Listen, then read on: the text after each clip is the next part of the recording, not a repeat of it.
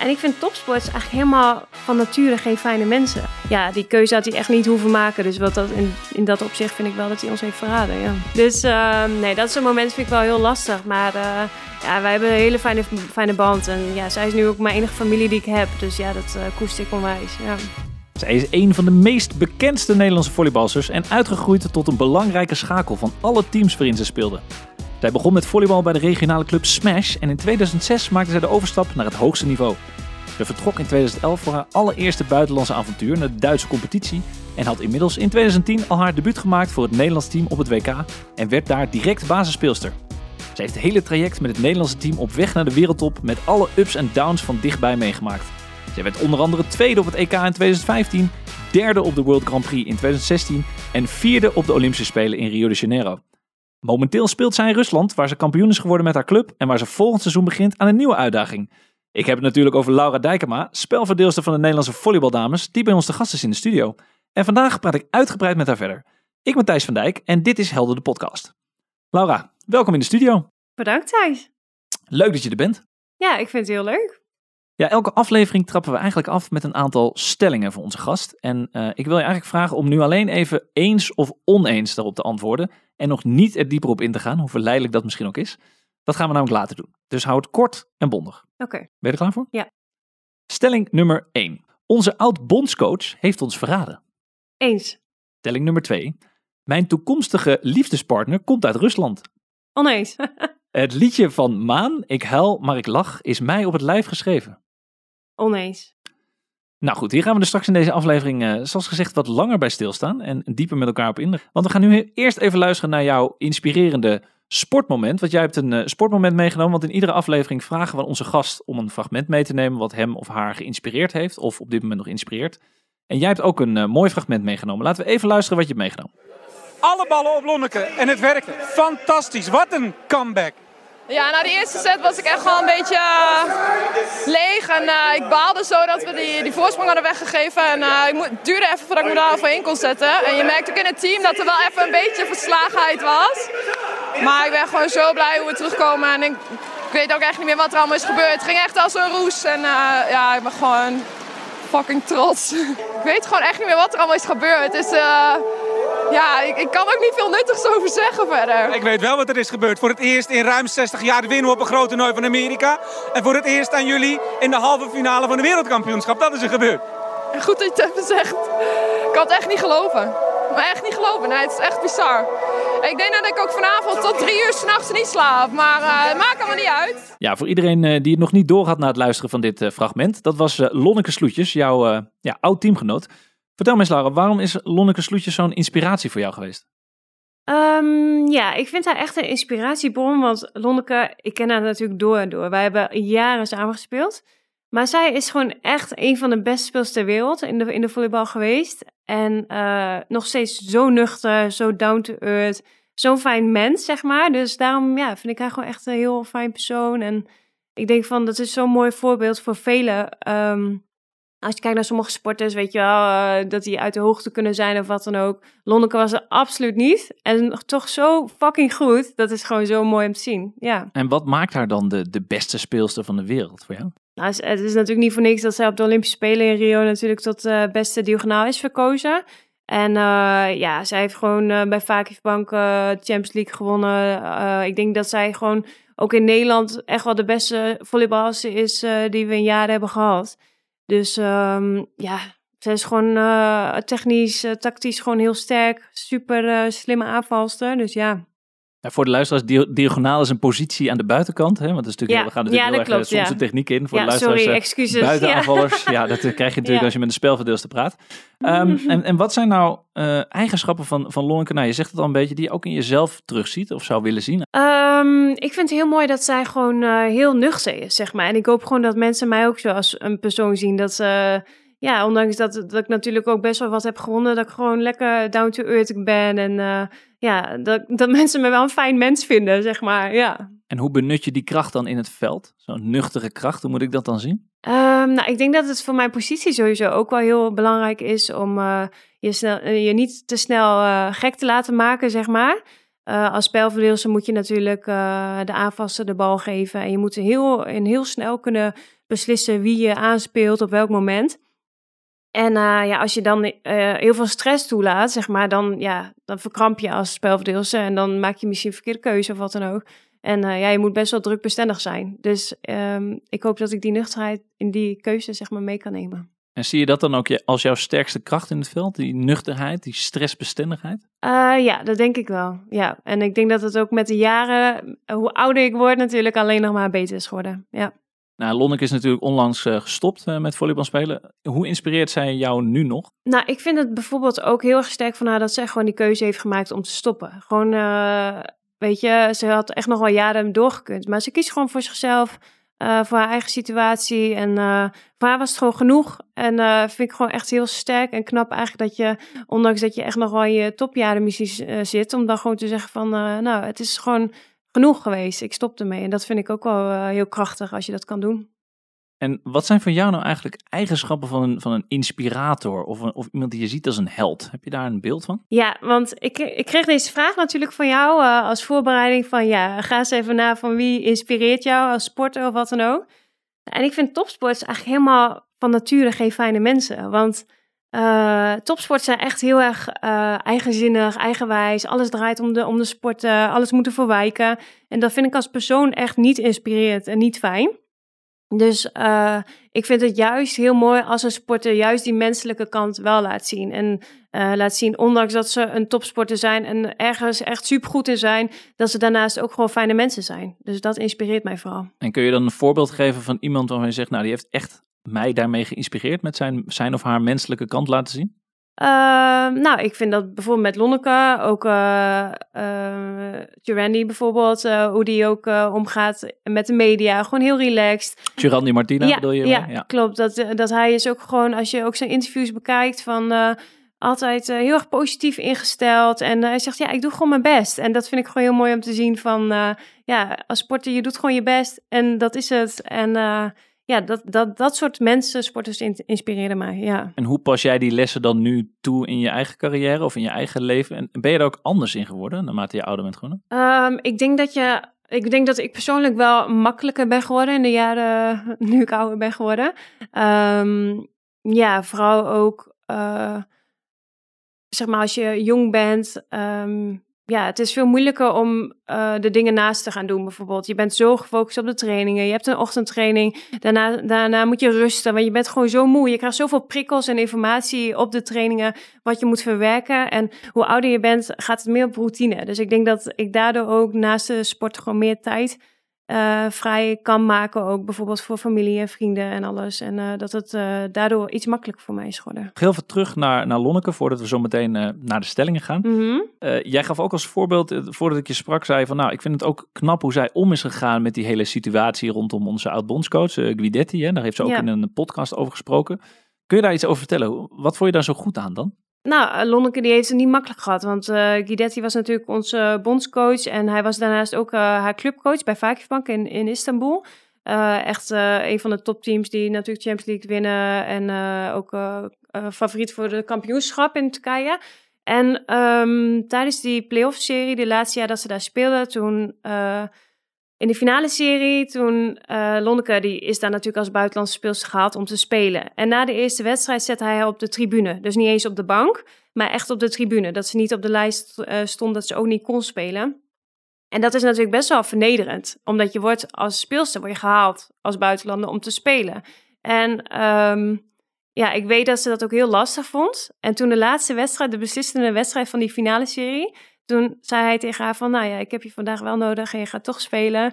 En ja, voor hetzelfde geld had ze echt een dikke middelvinger kunnen opsteken en uh, gewoon uh, de kont in de krip kunnen, uh, kunnen, hoe zeg je dat, kont in de krip kunnen gooien. Ja. En um, dat heeft ze niet gedaan. Hè. Ze heeft gewoon supergoed gespeeld die wedstrijd. En voor, haar, voor haarzelf en voor haar eigen eer gewoon ja, die wedstrijd echt gewonnen en de kampioenschap behaald. En uh, ja, daar moet je mentaal echt wel sterk voor zijn. En dat vind ik echt heel uh, bewonderingswaardig aan haar. Ja. En hebben jullie daar dan ook samen wel eens over gehad, hoe zij er daarmee omgaat? Want ja, dat zijn natuurlijk een beetje de kleedkamergesprekken die wij nooit horen. Of, ja, hoe, hoe, praat ze dan over met, met jullie bijvoorbeeld? Nou, um, de laatste uh, tijd nu hebben we daar wel vaker over. Bijvoorbeeld ook met die groep meiden die naar Rio is gewe geweest, hebben afgelopen zomer nog samen op de camping, zeg maar eh, een avondje gebarbecued. En eh, op dat soort avondjes, dan, dan heb je het er wel eens over. En ehm, ja, wat kun je ervan zeggen? Op dat moment zit je gewoon zo in dat moment. En dan doe je ook gewoon wat goed voelt. En ik denk dat dat ook het belangrijkste is.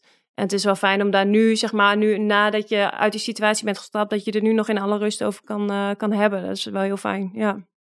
Mooi. Nou, we hebben het net uh, dus even kort gehad over jouw inspiratie, Lonneke Sloetjes. Nu ben ik ook wel benieuwd naar uh, nou, hoe dat allemaal in de praktijk gebracht is. En wil ik ook even teruggrijpen naar de stellingen waarvan je nou, bij een aantal heel stellig ja of nee zei. Mm -hmm.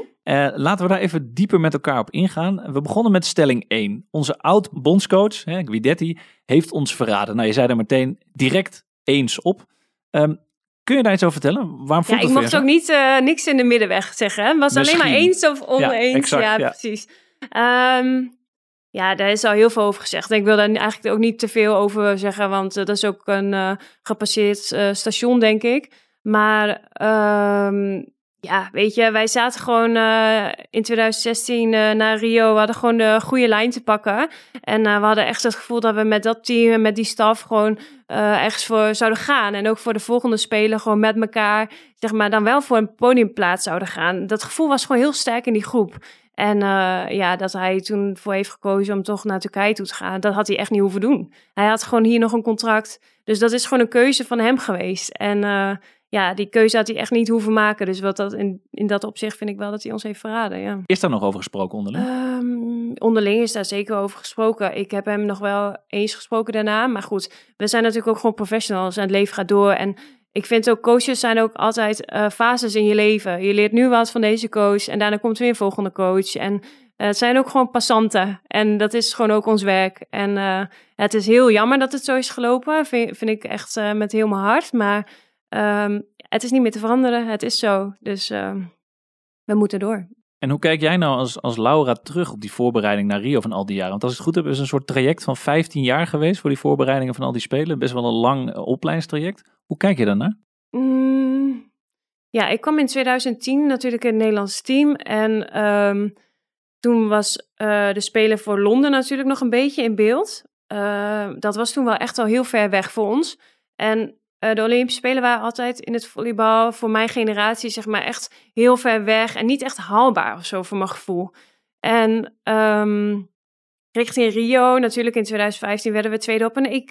En toen kwam dat ineens veel veel meer dichtbij. En um, ja, toen pas ging het voor mij ook echt eigenlijk leven, zo'n Olympische cyclus. Het was niet dat ik al die jaren daarvoor al daarvoor voor dat ene doel aan, aan het trainen was of zo. Nee, ik deed gewoon mijn ding. En toen ineens begon dat te leven. Dus het is niet dat ik dat uh, echt heel bewust als een traject heb meegemaakt of zo. En kan je nee. ook nog herinneren wat dat keerpunt dan was? Dat dat moment kwam dat je dacht, hé, hey, nu maken we kans om iets bijzonders te gaan doen. Want ja, was dat dan die prestatie van die zilveren medaille? Of was er misschien een ander moment waarvan wij dat allemaal eigenlijk niet weten? Nou, ik denk dat het voor mij persoonlijk begon het pas echt te leven in 2015 na het EK. Uh, dat we zilver haalden daar, want uh, daarvoor hadden we de Grand Prix in de B-groep gewonnen. En uh, werden we derde op de Grand Prix in, in, de, in de A-groep. Dus toen pas ging mij, dacht ik echt van, oh, weet je, wie weet is het wel mogelijk. En toen de OKT's pas kwamen en, en de route zeg maar duidelijk werd hoe we ons zouden kwalificeren, toen pas werd het voor mij wat tastbaar. Ja. En hoe krijg je dan nou ja, persoonlijk terug op die prestatie van, van de Olympische Spelen? Want ja, er zijn natuurlijk twee kanten van de medaille. Je kunt zeggen een vierde plaats net niet, of een vierde plaats juist heel goed. Hoe, hoe kijk jij daarnaar, naar die prestatie? Ja, nog steeds wel heel dubbel hoor. Het is nog steeds wel echt een heel pijnlijk ding hoor, om over te hebben. Want zoals nu ook, we zijn niet voor Tokio gekwalificeerd. Terwijl we waren natuurlijk vierde in Rio geworden, wat echt een super goede prestatie is geweest. Historisch uh, moment en alles. Uh, maar ook meteen hebben we eigenlijk het vizier op Tokio gezet van... oké, okay, we zijn nu vierde geworden, maar in Tokio, dan gaan we gewoon voor die medailles. Weet je wel, we zitten er zo dichtbij, het kan. Maar toch blijkt dan maar weer dat in volleybal het kwalificeren voor de speler gewoon zoveel lastiger is dan uh, dan een goede prestatie daar neer te zetten.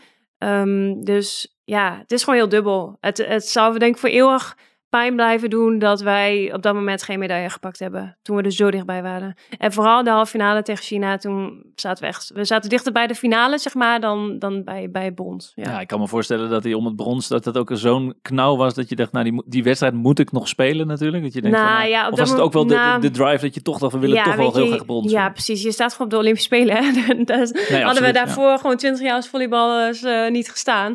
Dus het is niet dat je dan denkt van, oh, nou die bronzen plank die laten we maar zitten. Nee, dat is echt, eh, ja, dan ga je gewoon voor dat brons strijden. Maar in die wedstrijd, eh, dat hebben we het laatst nog wel over gehad. Toen voelde al wel vrij snel dat het eh, niet haalbaar was. En Ja. wanneer voel je dat dan? Daar ben ik heel benieuwd naar. Hè? Ik sta Mhm. natuurlijk niet op dat veld. Ja. Ik, ik sta als kijker, kijk ik daarnaar. Mhm. Wat zijn de momenten dat je voelt van, dit wordt hem niet Ja, vandaag? je voelt de wedstrijd op een gegeven moment uit je handen glippen. Op een gegeven moment, ik, ik weet niet meer precies hoe die wedstrijd is verlopen, maar we hadden toen de, de tweede of derde set verloren we. En dat ging op zo'n manier, manier dat je al voelt van, nee, vandaag gaat niet gebeuren. Ja, En wat was het moment dat je dacht, het gaat niet gebeuren richting Tokio? Want je, je vertelde net al heel veel Ja. kort, hè? we barbecuen met elkaar, waren een hechte Mhm. groep. Je, je Ja. bent heel lang met elkaar samen ja, geweest. En toch ging het dan richting Tokio mis. Ja, ja. Ik ben dan toch ook heel erg benieuwd, waar, waar zit dat hem dan in? Want ik kan me toch voorstellen, Mhm. nee, iedereen is op zijn piek van zijn carrière, is Ja. gegroeid naar elkaar toe. Is er een moment geweest waarvan je dacht, hé, hey, nu weten we waardoor dat komt? Of was dat ook gewoon Mm, pech? Nou, in 2019 hebben we geen goede zomer gehad. Eh, ehm, Oké, we zaten tijdens het eerste kwalificatiemoment met Italië in de, in de pool. Ehm, die moesten we, we wisten, die moesten we verslaan om naar de Spelen te kunnen. Italië is denk ik op dit moment echt een van de eh, toplanden met eh, een uh, Paula Egonu op de diagonale positie die gewoon echt een wereldspeelster is. En ehm, we wisten dat dat heel lastig zou gaan worden. En met die loting hadden we gewoon al wel een beetje pech. In januari 2020 hebben we het uh, kwalificatiemoment in, in Nederland gehad. En uh, voorafgaand aan dat toernooi uh, moet ik eerlijk zeggen dat wij individueel ook als speelsters allemaal bij onze clubs niet op ons top aan het presteren waren. Dus um, ja, ik denk dat we allemaal gewoon niet in vorm waren. En dat is, ja, dat is echt hartstikke rot. maar goed, ja, dat kan gebeuren natuurlijk. En dan baal je ervan dat je natuurlijk in die zomer dat kwalificatiemoment niet hebt gehad. En dat je dan in januari nog een keer moet. En um, ja, of het nou de vermoeidheid is van al die jaren of wat dan ook, ik, ik weet het niet. Maar het, het feit is gewoon dat, dat weinig speelsters echt in vorm waren van ons team. Grote teleurstelling denk ik voor jullie allemaal. Nou, heel veel kort inzoomen op jou. Hè. Je bent toch wel een van de vaandeldragers van de nieuwe generatie. Ik zei het al in de, in de introductie. Hè. Een van de bekendste volleybalspeelsters van het Nederlands team. Wie gaat jou straks opvolgen, denk je? Wie um, wordt de nieuwe vaandeldrager? Nou, op mijn positie gaat natuurlijk Britt Bongaerts mij gewoon opvolgen. Doet het nu echt al supergoed. Um, daarnaast denk ik dat in, in ons team de nieuwe gezichten gaan mij als, als Nika Dal erop worden. Um, ja, Juliette Lohuis, uh, Brit, uh, Bongaerts. Ik denk dat dat wel de, de drie nieuwe gezichten worden. Um, naast ook natuurlijk Celeste Plak, die al jaren meedraait, maar nog steeds uh, voor mijn gevoel hartstikke jong is. Dus ik denk dat het een mooie mix gaat worden, ja. Nou, ik zie je wel heel positief hier zitten. Ik, ik heb het gevoel dat je dat ook wel oké okay vindt, hè, dat er een nieuwe generatie aankomt. Klopt dat? Ben je, ben je daar oké okay mee? Dat je zegt, nou, ja, nou mijn ik... tijd is een soort van, mijn tijd is gekomen. Ja, klinkt een beetje gek. Nee, maar... ja, weet je, ik, um, als ik op dat veld sta, tuurlijk, ik ben topsporter, dus ik wil spelen, waar dan ook. Of ik bij het Nederlands team ben, bij mijn club, ik wil gewoon spelen, want anders had ik dit niet gedaan. Um, maar ik ben wel 31 en ik heb 12 jaar nu het Nederlands team gespeeld. Het is ook gewoon een keer tijd dat iemand het gaat overnemen. En het, het moet, dat moet ook gebeuren uh, dat ik een keer kan stoppen, weet je wel. Ik wil het team ook in goede handen achterlaten. Dus uh, ik denk dat dat wel belangrijk is. Ja. Nou, en fijn om te zien dat uh, Brit dat goed heeft gedaan ook bij de afgelopen toernooien. En dat waarschijnlijk ook de komende tijd samen met jouw hulp goed gaat doen. Nou, dan wil ik even verder naar de volgende stelling. Gaan we iets meer naar jouw persoonlijkheid uh, en naar jouw persoonlijk kijken. Nou, dit was een stelling, daar oh gaf je denk ik sneller nee op dan ik ooit heb gehoord. uh, ik, zei, ik, ik, zei tegen jou, mijn toekomstige partner komt uit Rusland. Nee.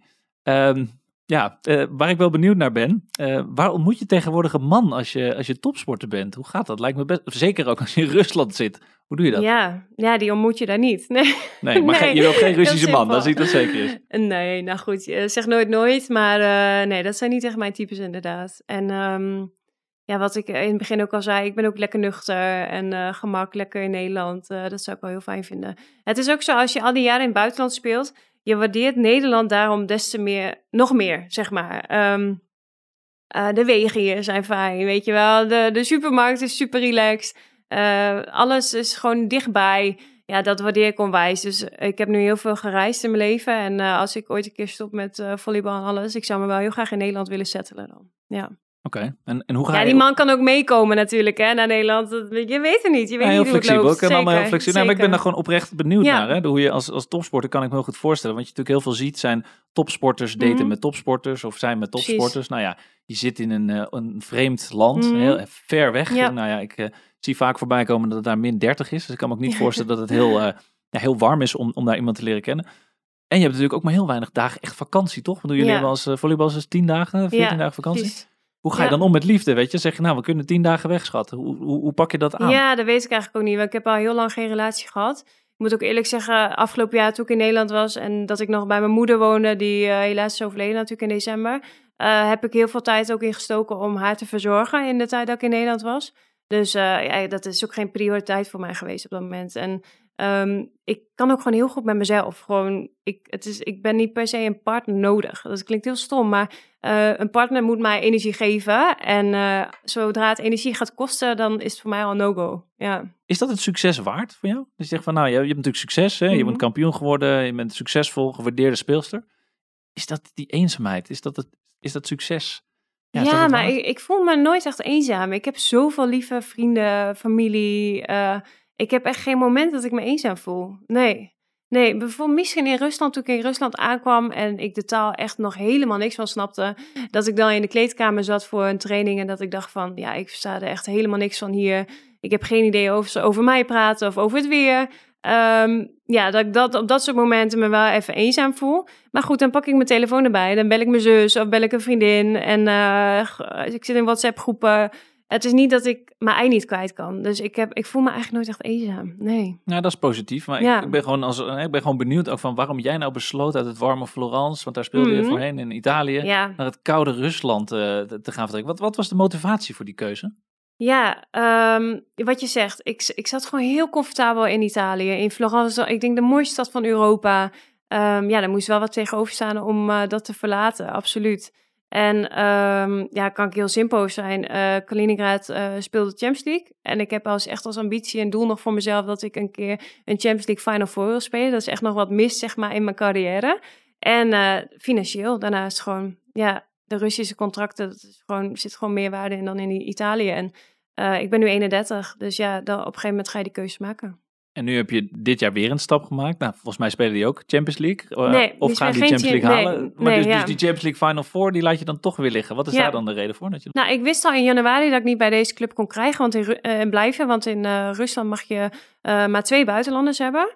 En ze hadden in januari al besloten om het volgende jaar met twee buitenlandse aanvalsters te gaan spelen. Want één Russische aanvalster bij ons in het team, die was zwanger geraakt. En zij zat ook in het nationaal team. En ze konden voor haar niveau zeg maar geen goede Russische terugvinden. Dus ze hadden al vrij vroeg aangegeven dat ik op mijn positie niet een, eh, als buitenlander niet kon blijven. Ehm, gelukkig werden wij natuurlijk kampioen. En eh, hoe stom het ook klinkt om over jezelf te zeggen, maar ik heb heel lekker gespeeld in die finale serie. Dus eh, ja, ik had gewoon heel veel aanbiedingen uit Rusland. En ja, dan is het toch makkelijk en ook financieel aantrekkelijk om gewoon daar te blijven. En dan misschien hopen dat je het in de komende jaren toch naar die Champions League Final Four gaat om die stap te maken. Ja. En om deze stelling heel even af te ronden. Zijn er nou echt zaken die je in Rusland wel mist? Want je zegt, nou ja goed, ik voel me niet alleen. Ik kan me Mhm. daar prima vinden. Ik kan nu ook een beetje een eh, woordje Russisch eh, Mhm. spreken. Zijn er zaken die je mist? Mm, nou, ik heb afgelopen jaar, was natuurlijk co- coronajaar, het hele land eh, zat dicht. Dus ik heb wel heel erg gemist dat vrienden en familie even lekker op bezoek konden komen voor een weekendje of zo. En eh, in Italië was dat natuurlijk super makkelijk en in Rusland is dat wel wat ingewikkelder. En eh, ja, daarnaast is het Russische reisschema is echt wel heel zwaar. Want van iedere wedstrijd is natuurlijk met vliegtuig. Ehm, je hebt jetlags. Ehm, ik heb het wel gemist afgelopen jaar. Een beetje de vrije tijd, zeg maar, wat ik in Italië had. Eh, de dag na de wedstrijd kon ik lekker het centrum in in Florence, weet je wat. Lekker de relaxte leven, dat, dat is in Rusland niet. Het is daar wel wat harder, ja. Ja, ik kan me voorstellen. Je zei net ook al even kort van, nou, ik kan gelukkig mijn zus bellen. Nou, je hebt natuurlijk ook een eh, ja, vreselijke ervaring gehad met je moeder, die het afgelopen jaar overleden is. En dat is natuurlijk ook in zo'n coronajaar lijkt me dat ook heel erg eh, heel moeilijk voor je. En ja, dat is meteen een volgende bruggetje naar de Mhm. volgende stelling. Het liedje van Maan eigenlijk, Mhm. van ik huil maar ik lach, is mij op het lijf geschreven. Je komt natuurlijk over als een heel positief persoon. Mhm. Zo kom je in de media over. Zo zie ik je ook op Mhm. alle sociale media kanalen. Maar ik kan me toch ook voorstellen dat, ja, dat je, je ergens toch ook wel van binnen verdriet hebt gehad. Dat je zegt, Tuurlijk, nou, ik, ik moest ja. afscheid nemen van mijn moeder, maar ik mocht maar een paar dagen daar zijn, want het Ja. seizoen ging verder. Hoe- Hoe Tuurlijk, ben je daarmee ja. omgegaan? Ja, ik denk dat ik daar ook wel heel, ook op social media en alles en in de media ben ik daar ook wel heel open over geweest. Eh, dat is ook heel moeilijk en, dat, en eh, ik heb nog steeds heel veel verdriet daarvan. Maar ehm, het heeft mij ook wel geholpen om meteen de draad op te pakken en weer door te gaan. Eh, voor mij was het denk ik makkelijker dan bijvoorbeeld voor mijn zus. eh, want ik ging weg, weet je wel. En het, het was fijn geweest als wij wat meer tijd samen hadden gehad om dingen te regelen. En gewoon de verwerking, zeg maar. Gelukkig heb ik daarvoor daarom nu in de zomer na het seizoen wat tijd voor gekregen. Da- daarom heb ik de Nations League niet meegespeeld. Ehm, maar eh, ja, het helpt mij gewoon als persoon ook niet om stil te gaan zitten en verdrietig te zijn. Ja, ik ga lekkerder om gewoon lekker door te gaan. Ja. En als dat op, op dat moment goed voelt, dan denk ik dat het gewoon goed is. Ja, En is dat ook wat je moeder gewild zou hebben, denk je? ja zeker, zeker, absoluut. En ja. heb, je de, heb je daar nog met haar over kunnen praten? Want in een bepaalde periode was het Ja. natuurlijk heel erg met haar gesteld. Ja. Is er nog een moment geweest dat je met haar hebt kunnen praten over... Nee, ja, eigenlijk niet echt. Want zij, ehm, ze, ja, waar die diagnose dat zij dementie had, eh, was in 2015. En ze heeft eigenlijk al vanaf het begin af aan haar diagnose een beetje ontkend. En dat hoort ook bij het ziekte, ziektebeeld. Dus ja, wij hebben daar niet echt over gehad. Maar ja, ik ken mijn moeder, ze kent mij. En ehm, ze had het ook alleen maar fijn gevonden om als ik gewoon gelukkig was en mijn ding zou doen, zeg maar. Ja, Mooi, het is mooi hoe je daarover spreekt. En ja, je zegt ook, hè, ik heb een goede band met mijn zus. ja. Hoe belangrijk is zij in jouw leven op dit moment? Ja, heel belangrijk. Eh, mijn zus heeft twee eh superschattige kindjes. En ja, ik vond het ook echt verschrikkelijk eh, dat ik zeg maar daar weinig bij ben natuurlijk. Want ik ben natuurlijk altijd in het buitenland. En mijn neefje, die is nu twee, ja, die eh, heb ik in zijn begintijd eh, weinig gezien. En die, iedere keer als ik binnenkwam, dan eh, moest hij echt zo hard huilen, omdat hij zo bang voor mij was. Ja, dat vind ik gewoon heel erg, weet je wel. En dat was voor mijn zus ook niet leuk, want die denkt ook van, ja, hallo, het is mijn zus.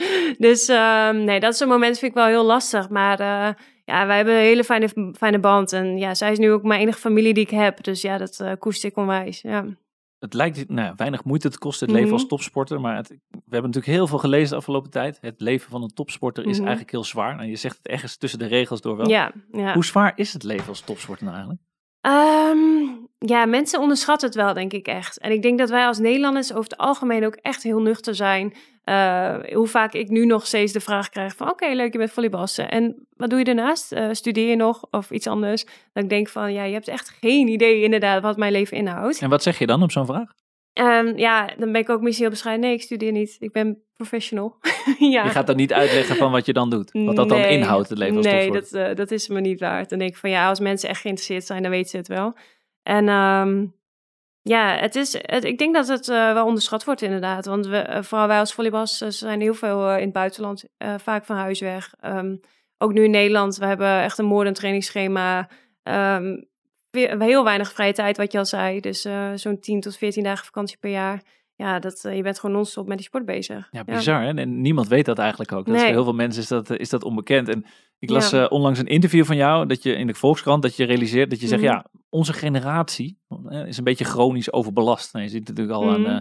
Lonneke Sloetjes die gestopt is, Kirsten Ja. Knip, nou, Celeste Plak, die is onlangs natuurlijk ook even tussenuit geweest met een sabbatical. Kwam Ja. dit jaar weer, weer heel sterk terug. Hoe ga jij dan om met die prestatiedruk? Want ja, ik, ik- Ja. het lijkt je heel makkelijk af te gaan, maar hoe kan het Nee, dat jij er dan geen last van hebt? Ja, eh, dat lijkt misschien zo, maar dat is ook misschien mijn instelling. En eh, ik voel me ook een bevoorrecht mens dat ik het, dit mag doen. Weet je wel, ik vind het ook allemaal heel fijn om te doen. Maar ehm, ja, eh, ik merk wel hoe ouder je wordt, zeg maar, ook hoe meer je eh, van het leven ziet, zeg maar. Wat, wat in mij nu ook is overkomen, bijvoorbeeld met mijn, met mijn moeder en met mijn oma die overleden zijn, dat soort dingen. Eh er gaan veel meer mensen om je heen trouwen, krijgen kinderen, weet je wel. Je mist gewoon steeds veel meer dingen dan wanneer je jonger was. En daarom snap ik die meiden als Celeste, Lonneke, iedereen, snap ik gewoon heel goed. Want ja, je mist het gewoon allemaal. En op een gegeven moment moet je daar gewoon een keuze in maken. Is het me echt waard, zeg maar, om die dedication nog te geven? Of, eh, en ik denk wel dat je het met volle 100% moet geven. Maar anders, anders ja, dan, dan kun je het niet goed doen, zeg maar. En wanneer is het goed geweest voor Laura? Wanneer zeg je van nou, het is nu waard en nu is Ja. het moment om te stoppen? Nou, ik, eh, ik voel me nu nog echt heel fit. En eh, ik ben wel 31, maar ik voel me nog echt niet zo oud. En ik vind het ook verschrikkelijk dat je in de topsport dan ineens oud bent als je die 30 gepasseerd bent. Maar ehm, ik bekijk het gewoon lekker eh, jaar voor jaar eigenlijk. En zolang het nog goed voelt, voelt het goed. Ja. En ben je ergens bezig met een leven na de sport? Wat zou je willen als je gestopt bent? Als je nou een droom zou mogen uitspreken, wat zou je willen doen? Ja, ik, eh, ik ben daar wel mee bezig. Ook vooral omdat, eh, wat ik eerder ook al zei, van, eh, ik vind topsporters vaak heel eenkennig en alles. En ik wil juist niet zo'n topsporter zijn. Dus ik heb daarnaast nu mijn eigen onderneming opgezet met een kledinglijn, met XIV, met twee vriendinnen.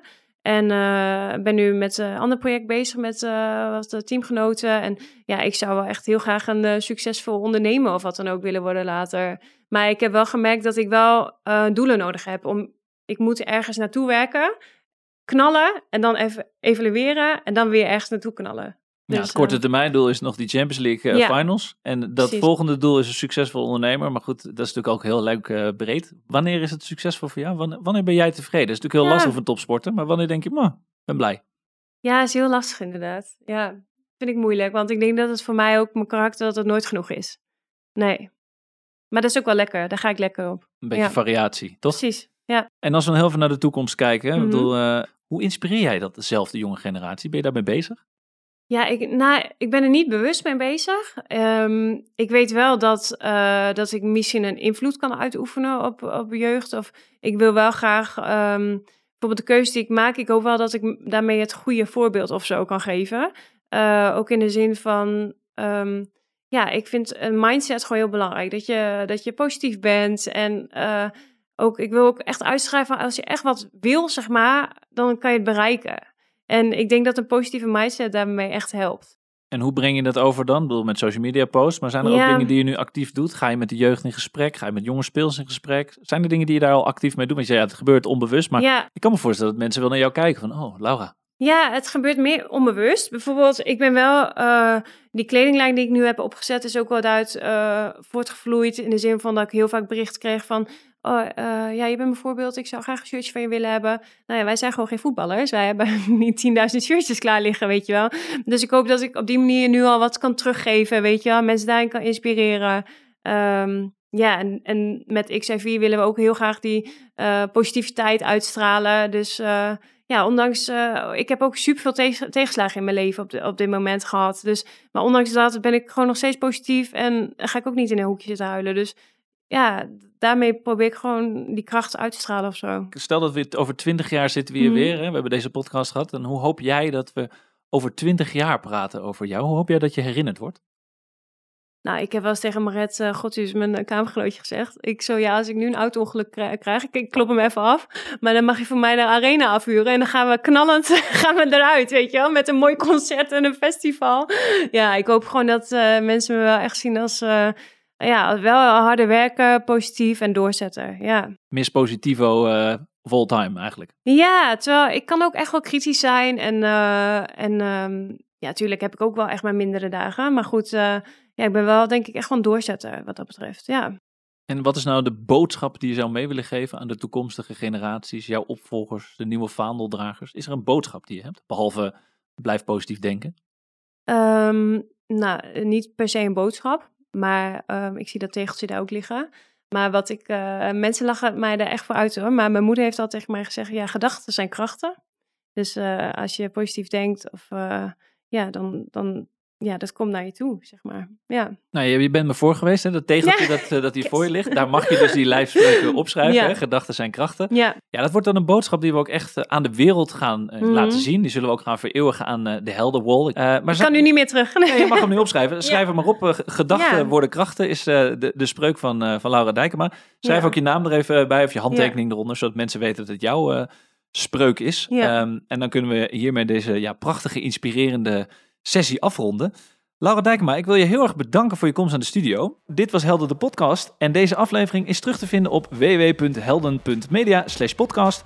Volg ons ook op alle social media kanalen en blijf op de hoogte van het laatste nieuws. Laat gerust een review of een reactie achter en laat ons vooral weten wat je van deze aflevering vond.